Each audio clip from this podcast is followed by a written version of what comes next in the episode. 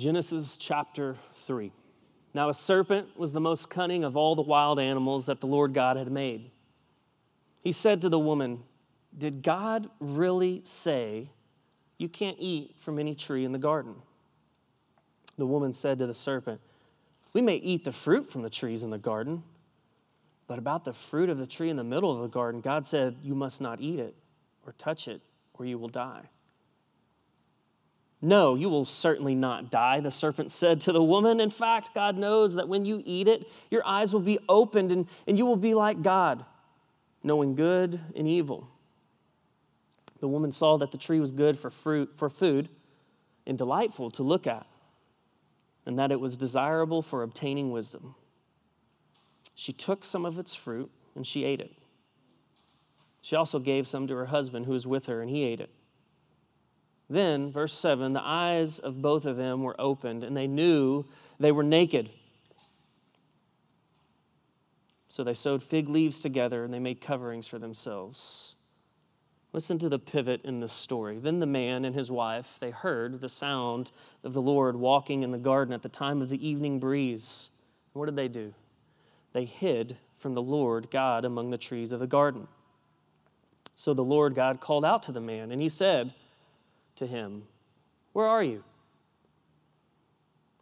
And he said, "I heard you in the garden, and I was afraid because I was naked, so I hid." Then he asked, "Well, who told you that you were naked? Did you eat from the tree that I commanded you not to eat from?" And the man replied, "The woman you, you gave to be with me, she gave me some fruit from the tree, and I ate." So the Lord, Lord God asked the woman, "What have you done?" The woman said, "The serpent deceived me, and I ate." In the garden, in the presence of God, there we find Adam and Eve. God's beautiful design. Genesis one, two, and three, his beautiful design, one of freedom, right? Free to eat from any tree, except for that one. Don't focus on the one, though. Look at what else. Free to eat from any tree.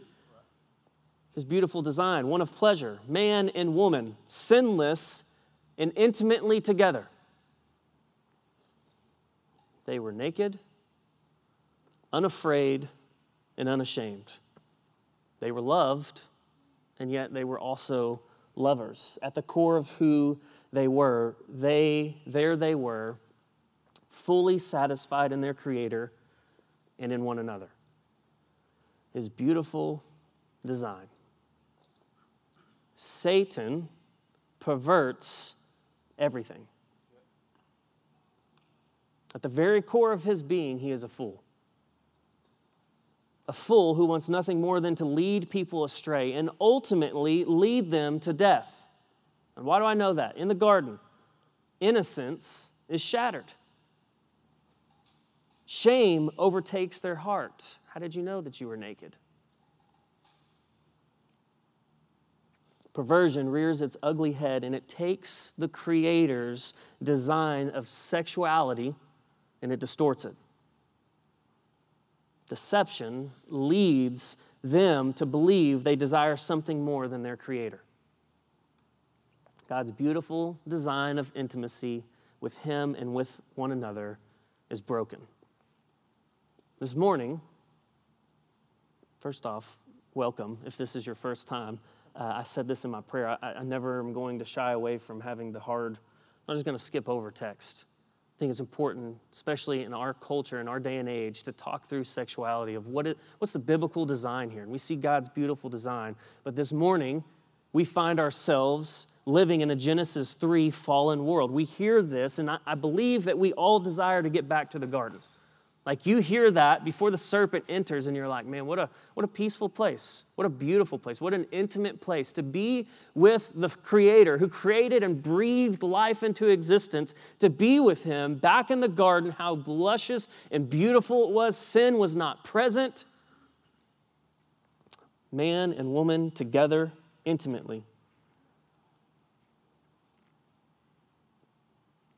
The design in Genesis chapter three, we see the serpent enter. And we see also from that moment forward, if we were to keep reading, we see the story of redemption play out all throughout scriptures. It doesn't just stop with the serpent. Yes, sin enters the world, but all throughout this story, we see a beautiful story of redemption play out all throughout the scriptures.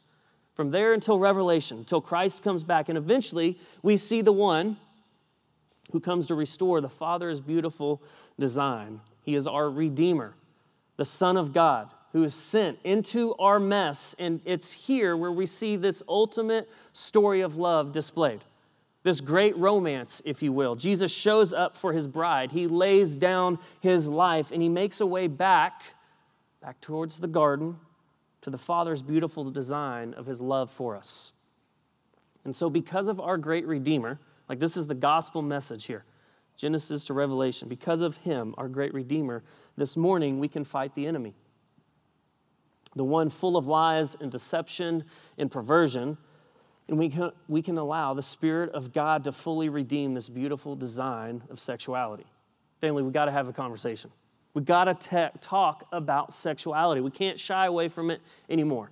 You can turn on the news. You can look at your news feed. You can see all of the things. There's, there's no more turning away from it. We've already far exceeded that. We need to be talking about this from the pulpit.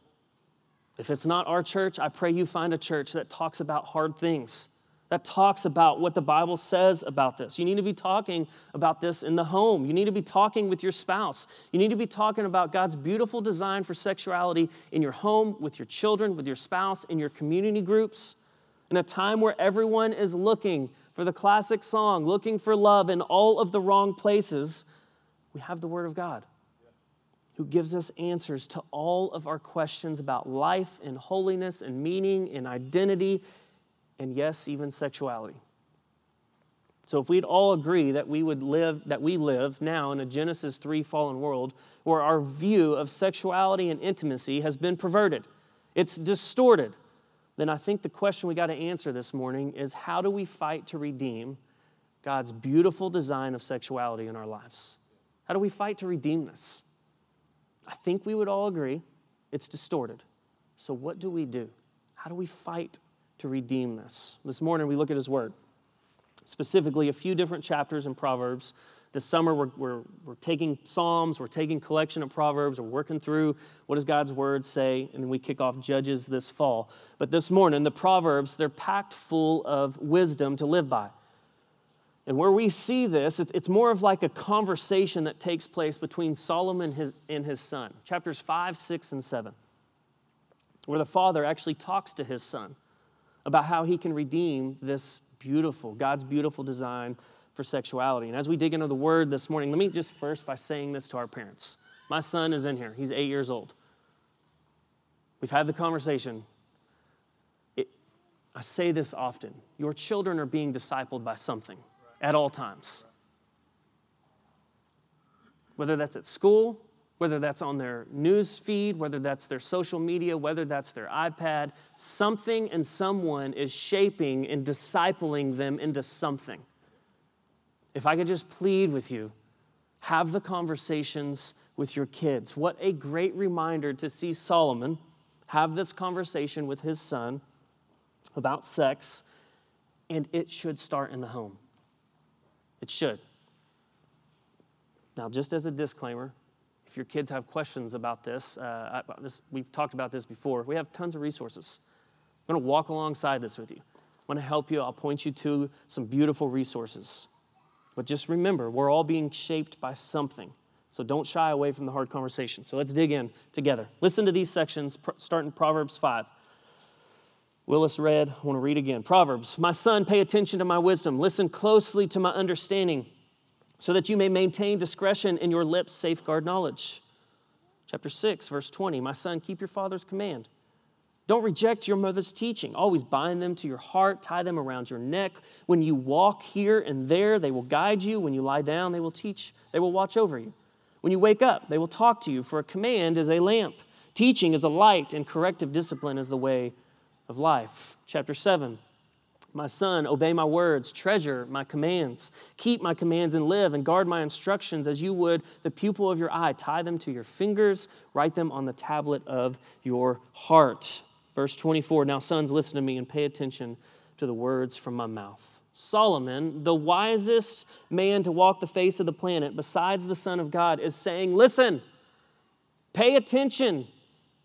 Pay close attention. Keep these commands. Bind them to your heart. Obey my words. Treasure them. Live by them. Guard them. Tie them to your fingers. Write them on your heart. The wise father is pleasing with his son to do this. Take heart. Take heart in what I'm saying to you. So what does he keep drawing his son's attention to? Wake up. See this. Listen. Take heart to this. To what? Well, in chapter five, he says, though the lips of the forbidden woman, woman drip honey, and her words are smoother than oil, in the end she's as bitter as a wormwood, and as sharp as a double-edged sword. Her feet go down to the death, her steps head straight for Sheol. Chapter six, they will protect you from my words, my commands, God's words will protect you from an evil woman, from the flattering tongue of a wayward woman. Don't lust in your heart for her beauty or let her captivate you with her eyelashes. Proverbs seven. Say to wisdom, you are my sister. Call understanding your relative. She will keep you from a for- forbidden woman, a wayward woman with her flattering talk. Don't let your heart turn aside to her ways. Don't stray onto her paths, for she has brought many down to death. Her victims are countless. Her house is the road to Sheol, to destruction, to death, descending to the chambers of death. You see, the wise father says, listen to the wisdom. Keep to it. Because you will be tempted. Not if, when. The wise father keeps drawing his attention multiple times to the foolishness of sexual sin. He wisely and he sternly tells him, you're going to walk into, son, you're going to walk into a world full of sexual foolishness. Back then, oh my word, now. You will walk into a world of sexual foolishness. And he warns them over and over again of the consequences and the strategies of temptation. Look at chapter five, verse three through five. And the father of lies, if I just be very clear, is good at what he does. I mean, the first creation, man and woman, deceived by the serpent. He's good at what he does. It'll look like sweet like honey, what Solomon says. You're probably going to be attracted to it, but it will poison you. You know that honey is sweet, right? Like everybody, we understand honey is sweet. If what Solomon's saying here, if it was really honey, then why, son, would it leave a bitter aftertaste? What he's saying is don't be fooled. Whatever she is saying, don't be fooled. So I, I'm going to start here to just plead with you to listen to these words. Let wisdom speak to your heart today. Every one of us in this room has either previously dealt with sexual sin, are in it right now, currently struggling with some sort of sexual sin. You've lusted, you've had thoughts, you've acted out of those thoughts, you've sinned against and also have been sinned against.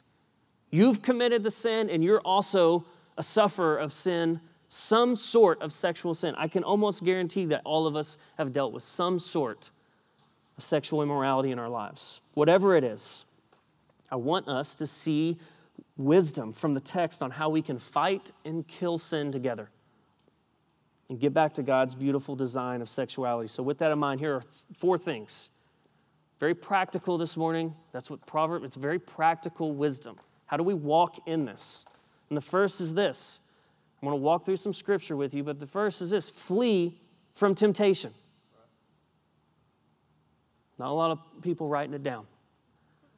I think this is worth it. Flee from temptation. Sin, especially sexually sin, is not meant to be flirted with. It's attractive. It looks like honey. It might taste like honey at first, but it leaves a bitter aftertaste. There's a certain charm about it that will always try to draw you in. He's good at it. It's inviting. It's seductive. It tells this alluring story. You'll see in chapter seven is just unbelievable of this story of seduction. It's wild. And so we're to flee from it.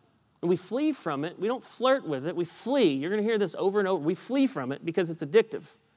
Verse twenty-two, what is, what does Solomon says? Well, the iniquities of the wicked ensnare him, and he is held fast to the cords of his sin.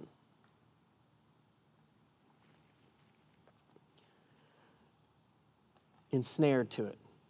I don't know if you've ever been hunting. I don't know if you ever watched like hunters back in the day, how they used to set traps. It's very deceptive. You, you, you create this environment where it looks safe, and it looks like, you know, for the varmint, like this is, there's, look at this, it's beautiful. There's even blood right here. Uh, I, one of my favorite, this is kind of weird, but one of my favorite stories re, uh, read uh, was talking about how ranchers in, in the mountains, in Alaska, Colorado, where it's really cold, their, their job is to protect from wolves. How they would do that is, is they would take a knife and they would dip it in blood, blood of a steer or a goat or a lamb, and they would freeze that. It's freezing cold. And they would put that knife in the snow. And wolves would come up on that. They'd smell it. They'd come up on that. And they, you know, it smells good. It looks good. There's blood there. I think I'm going to go in. And what, what would happen is those wolves would begin to lick that knife. And over time, what they're not even understanding, the wolf is licking his own blood as he's licked the blood of the goat or the lamb or the, uh, the animal, and he's now cut his own tongue, and he literally bleeds out by drinking his own blood. Very vulgar, I get that, but I want you to see it's enticing. Sin will entice you, but over time it will lead you to death. Every single time. That's what Solomon says. The iniquities of the wicked, they ensnare him. He's held fast to the cords of sin. Especially sexual sin. I'm going to be very vulnerable with you. Prayed through this. I've had people use this against me. Um, I struggled with sexual sin for a long time, with pornography. Just very bold, say that. There was a time in my life, even in the first parts of into our marriage, we've been married almost sixteen years, where sexual sin ruled my heart. Pornography ensnared me. What started as something small was a, soon, in my eyes, probably not in the eyes, I could compare to all sorts of things, but in my eyes, I could feel and, and sense that this has ensnared me. It's now a raging lust of my heart. And the more you feed that lust, the more it grows. The more you give in and feed those desires, the more you're going to feel that that's actually what you need. And the more that happens, the easier it's going to be to stay entangled to it, and the harder it will be to stop. Here's the deal. You know, I, I don't think any of us set out to intentionally step into, to ensnare ourselves to sexual sin. I didn't wake up one day and say, hmm, I can't wait to look at porn. I didn't do that. Again, all of chapter seven is this seductive, just adulterous, just pulling you in with your eyes. John Mark Comer says this: our deepest desires, usually to become people of goodness and love, are often sabotaged by the stronger surface level desires of our flesh. This is exacerbated by a culture where the widespread wisdom of the day is to follow our desires, not crucify them, but in reality, be true to yourself is some of the worst advice anybody could ever give you. And here's why.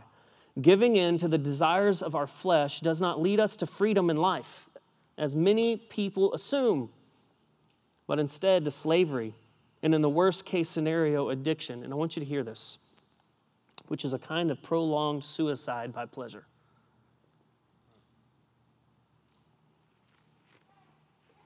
Flee from it.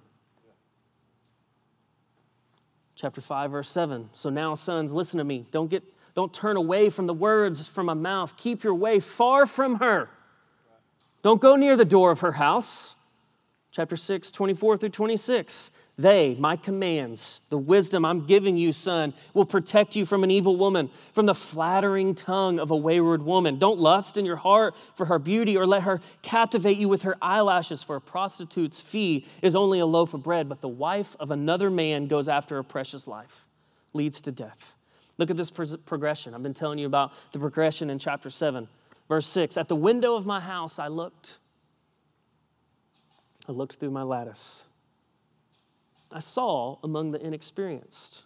I looked. I saw.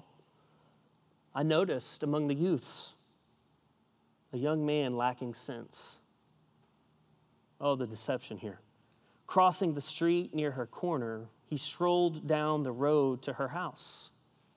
Looking, now strolling, now an intentional road to her house. And at twilight in the evening, in the dark of night, a woman came to meet him, dressed like a prostitute, having a hidden agenda. We'll be very frank. Flirting with temptation all the way down the street is not wisdom. Flee from it. Don't flirt with temptation. How? How, Matt? How do I do this? It's always the question. It's always what I want to try to get to, because on Tuesday, when you're struggling with this, how in the world are you supposed to handle it? Husbands, wives, children that are all entangled in some sort of sin, specifically sexual sin, what do we do? Well, the way we fight and overcome our, our flesh isn't through willpower, but through the power of the Holy Spirit. Brother and sister, you've been empowered with the Holy Spirit. And you get access to that via the practices of Jesus. Comer goes on and he says this, "Is it any wonder that when Jesus went toe-to-toe with the devil, he was fasting? In fact, it was after forty days of fasting." It's easy to misinterpret this story. I have for years. I took it to mean that the devil waited until Jesus was just exhausted and weak to make his move. But this is a gross misunderstanding of the reciprocal relationship between fasting, fighting sin, fleeing from sin, and spiritual power. Forty days in, Jesus was at the height of his spiritual power. He was able to wisely discern the devil's lies and dismiss his temptations. With such skill is the potential of fasting. Fasting and confession, prayer and reading, delighting in who all of God is. That's how we fight sin. That's what it means to flee. We, we don't have time, men, women, we don't have time to, to scroll on our phones. Because we're just we're just so wrapped up in delighting in the Father and being present with our children and loving the people God's put in front of us that we don't even have time to mess to flirt with sin.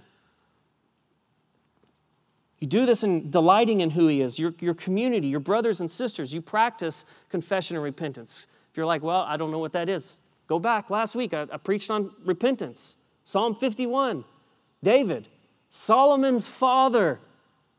What an interesting connection here. Solomon, born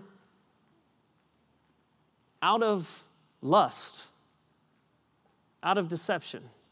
And yet here he is saying, son, listen to this. What raw power and genuine freedom come when you name your sin in the presence of loving community. I, I love our groups. We're not perfect. We're growing in this. We're, we're going to see more discipleship as the year, as the, the Lord continues to move and stir, but practicing confession and repentance in community is big. With your spouse, it's big.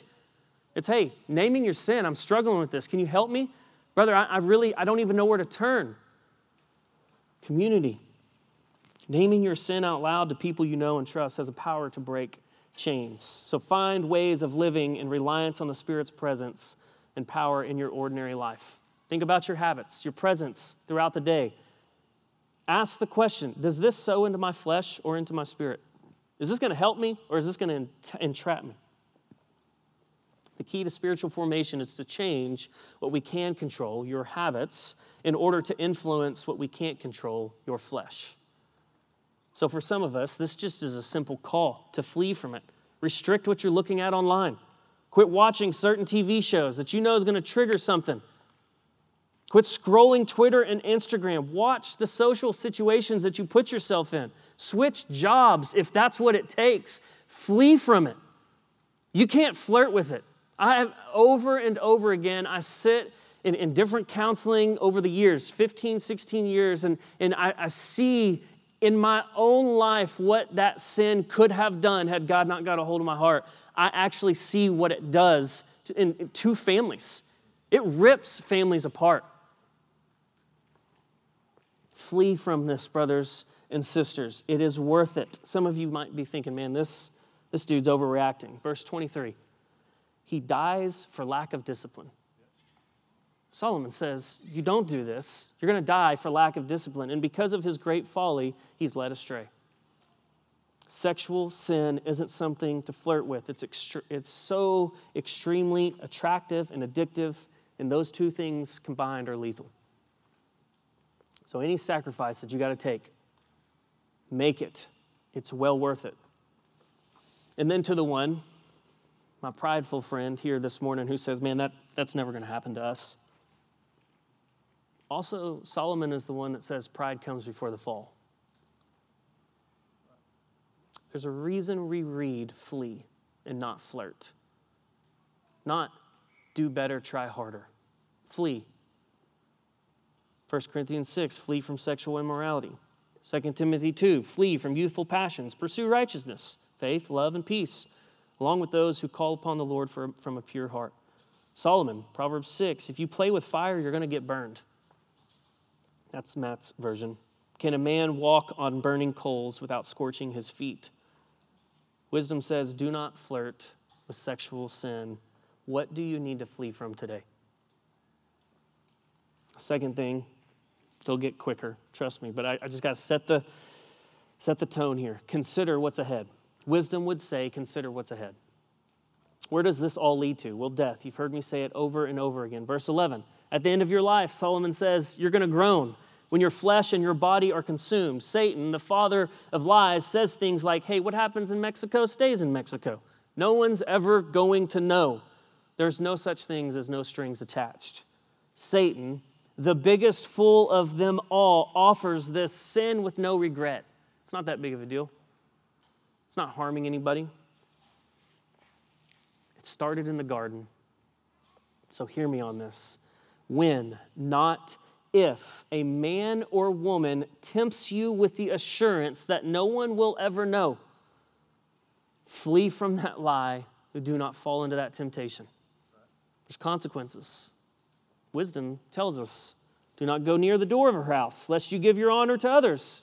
In your years to merciless, lest strangers take their fill of your strength and your, your labors go to the house of a foreigner. Like it might seem attractive now, might seem enticing now, but in the end, it's all going to look different. Verse twelve and thirteen, you say, how I hated discipline, and my heart despised reproof. I did not listen to the voice of my teachers or incline my heart to my instructors. Wisdom says, consider the end before you get there.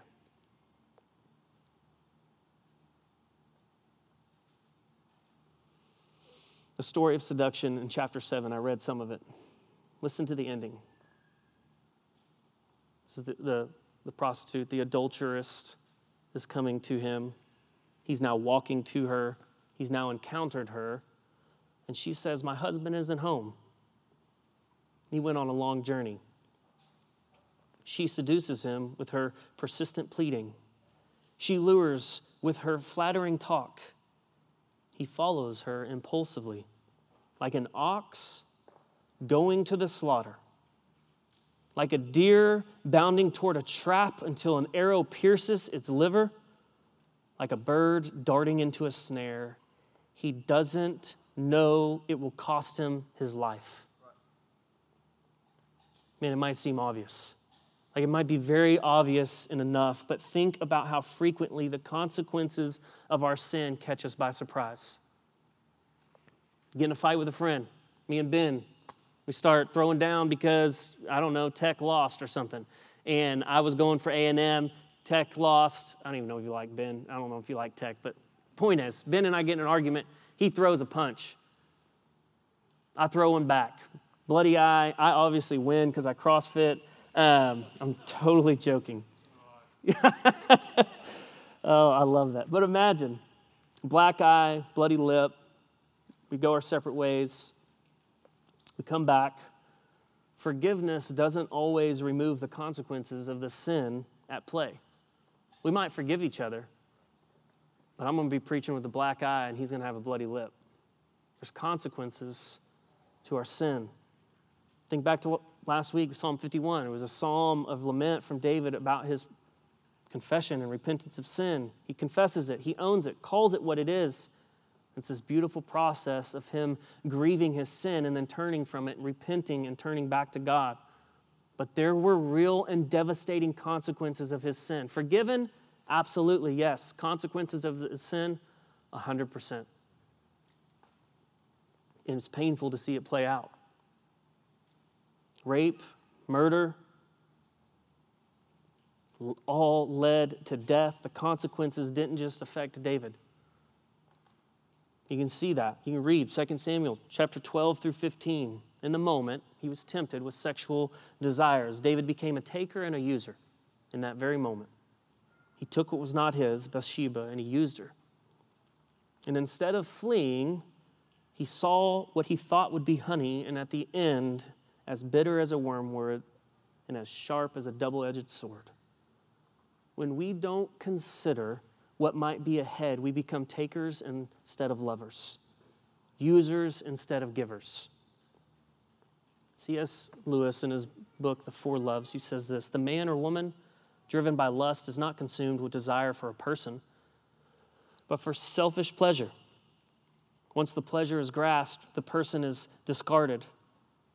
How much he, the lustful man or woman, cares about the other as such may be gauged by his attitude for them, because five minutes after fruition, one does not keep the carton after he has smoked all the cigarettes. Abusers and users for your own selfish desires is what we are. So hear this as a clear warning. Sin's going to lead to death. Temptation always doesn't come in the form of a person. We live in the modern age. Your phone, the thing that controls us the most, actually entices us the most. Studies continue to reveal over and over again tragic effects of pornography and what it does to our brains. Study after study shows how it can rewire your brain with addictive power. It can literally take you prisoner. Flee from this, fight this temptation. And for me, to kind of circle back, left you in a cliffhanger there when I told you what I struggled with. But for me, it wasn't until I realized what porn was doing to my soul that I knew something was actually wrong. Guilt and shame I felt. Over and over again, I felt it. I felt it in my marriage. But it was worldly shame. And it was just guilt, like I just felt bad, that I was letting people down. I didn't want people to know that I struggled, but I wasn't ready to kill the sin. I could live with that shame until I called it for what it was, until I actually got honest. Listen to the words of Ray Ortland in his book, Death of Porn. You'll start getting free when you start getting honest. No man is helped by nicey-nice hypocritical words like, ah, I slipped up today. If you look at porn, be honest enough to say to God, today, I entertained myself with sexual exploitation. Or today, I joined in the abuse of a woman. Call it for what it is. Fight sin, kill it, put it to death, flee from it because your family is worth it. Consider what might be ahead. And then in the power of the Holy Spirit, over time, let the Spirit beautifully rewire your soul and your mind. We're wired back for intimacy with God and with others through his redeeming love. Turn to Jesus.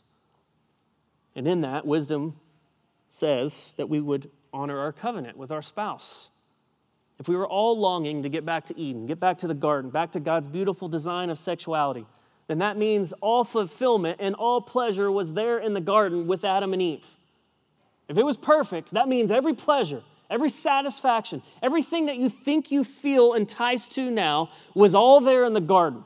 Full pleasure and satisfaction before their creator at that.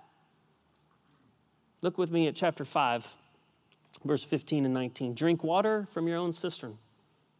Water flowing from your own well. Should your springs flow in the streets, streams, and the public squares, they should be for you alone and not for you to share with strangers. Let your fountain be blessed. Take pleasure in the wife of your youth. Verse nineteen, a loving deer, a graceful doe. Let her breast always satisfy you. Be lost in her love forever. Rated mature, a lot of the Bible. But if we're talking about perversion in our culture, for sure we would read that and think rated mature. But if we're talking about God's beautiful design, then sex is where we can find joy and pleasure in our marriage, which is the way God intended it to be. Sex is driven by the worship of our hearts. You got two roads here. One road is this: worship yourself and use others, or something similar. Worship sex, and in that you're going to assume it's going to deliver what was never intended to do. It will never deliver to you contentment. It will never deliver to you meaning or purpose. You're not going to find life in it. It can't be your savior. That's one road. The second road that you have is worship God.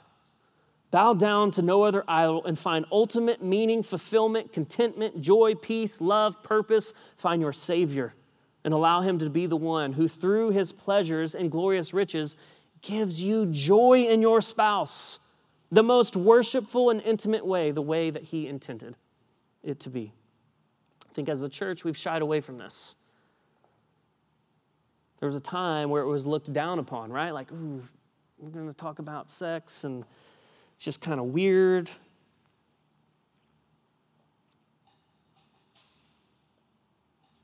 Sex is not gross, and it's not to be stayed away from. It's also not to be a god who you worship, but it is a gift to be skillfully and unashamedly enjoyed in the context of marriage. The Bible's full of beautiful examples that I will not read out loud, especially in family gatherings. But there's beautiful examples. How we're to enjoy it in the context and covenant of marriage. Like, we shouldn't be surprised here by the imagery we see in the Word. God designed it. Human sexuality, and He intends for husband and wife to enjoy all the pleasures with one another. He says to be intoxicated always in her, her love. Just as equal for the wife to be delighted and intoxicated by the love of her husband. Paul in First Corinthians says a husband should fulfill his marital duty to his wife, and likewise a wife to her husband. Verse four, a wife does not have the right over her own body, but her husband does. Don't stop there. In the same way, a husband does not have the right of his own body, but his wife does. Two become one. Just with everything good, and for what it was designed to be worshipful, we are good at twisting and offering false sense of enjoyments, pleasure, and other alternative intoxications. Stick with the phrasing of our text. Solomon says, why, my son, would you lose yourself with a forbidden woman or embrace a wayward woman? Like, it might feel good, bit as might feel every bit as good as the fulfillment offered within marriage, but we all know stories, personal accounts, where adultery, sexual sin enters, and it ruins marriages, and it ruins families, emotionally, spiritually, physically, sometimes for generations it has effects. Solomon would say, honor your covenant. Wisdom says, honor your covenant. Like, there ought to be a deep sacrificial love at the center of your covenant to one another. Deep friendship, an eternal bond. Cultivate that friendship in your marriage. Invest in one another. Invest in your friendship. Work at cultivating this beautiful, intimate marriage that produces joy and delight in God and in one another. If you're single, persevere. Like, you might hear this intimate satisfaction. You might desire this so bad. Persevere. Brother and sister, uphold and honor the marriage bed as you live a life of purity. Be faithful to Jesus and allow Him to be the joy of your life. And then lastly, I close with this. Wisdom says, flee, consider what's ahead, honor your covenant at hand, remember that God is watching. Verse twenty-one in chapter five, for a man's ways are before the Lord's eyes. He considers all of his paths. Like, hear this as a warning to each of us, that we can hide our sin pretty well. We can let people in just enough to act like we have it all together, but we'll never be able to deceive God. He knows your every thought. He knows your search history. He knows the passions and desires of your flesh. He knows all of your sin. And yet, even in all of that, He draws near to you. He actually understands the temptation and the struggle that it is. He faced trials and temptations that you do. That's why He draws near to you. That's why He says, I draw near to the brokenhearted. Fight for holiness, family. Flee from sin. Fight for purity in your homes, with your children, your spouse, in your friendships, how you perceive people at work. Fight for holiness and purity. So I don't know what you need to do today, but that's a lot. I get that. I don't know what invitation you feel from the Spirit, but my prayer is this, that you would feel an invitation to a God who cares for you, who loves you, who has created you to love exactly what we talked about. There's nothing gross about your marriage and how you love and are intimate with each other. I don't know what the Spirit's inviting you into. Maybe it's confession between you and your spouse, you and the Lord, whatever it is. I can walk through that stuff with you. Like that's, somebody asked me the other day about pastoring. I think a lot of people think I just sit and write a sermon. Like, I don't know. Maybe that's what y'all think. A lot of my time, though, is spent with, with the sheep. That's my conviction, because that's what the Word says. I should smell like sheep. I'm a sheep myself. I have my own struggles, my own sin. I got to come before the Holy Lord and say, Father, I've, I've sinned against you. I got to fight sin alongside you. If you're, if you're just overwhelmed right now with the weight of the things that you're carrying, the Father comes to you. The Son can forgive you.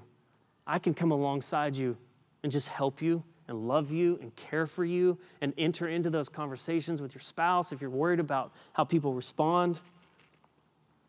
That's what I find joy in, not fixing people, but pointing them to the one who can. Spirit, would you move in a mighty way this morning? I know this is a lot. Wisdom tells me to step away and to trust you. And so with that, I do. However you need to lead, we're open-handed to what you're doing. We trust you. Comfort those who need comfort. Convict those who are wrestling with pride right now. Anyone who's worried about approval. People are going to think I don't have it all together if I if I actually admit I'm struggling with stuff. Lord, would you rid us of, of that pride, that false humility? We love you, Lord. We praise you. You are good. You, you are You are a God who forgives. In all of the mess, you forgive. Help us to cry out to you. In Jesus' name, amen.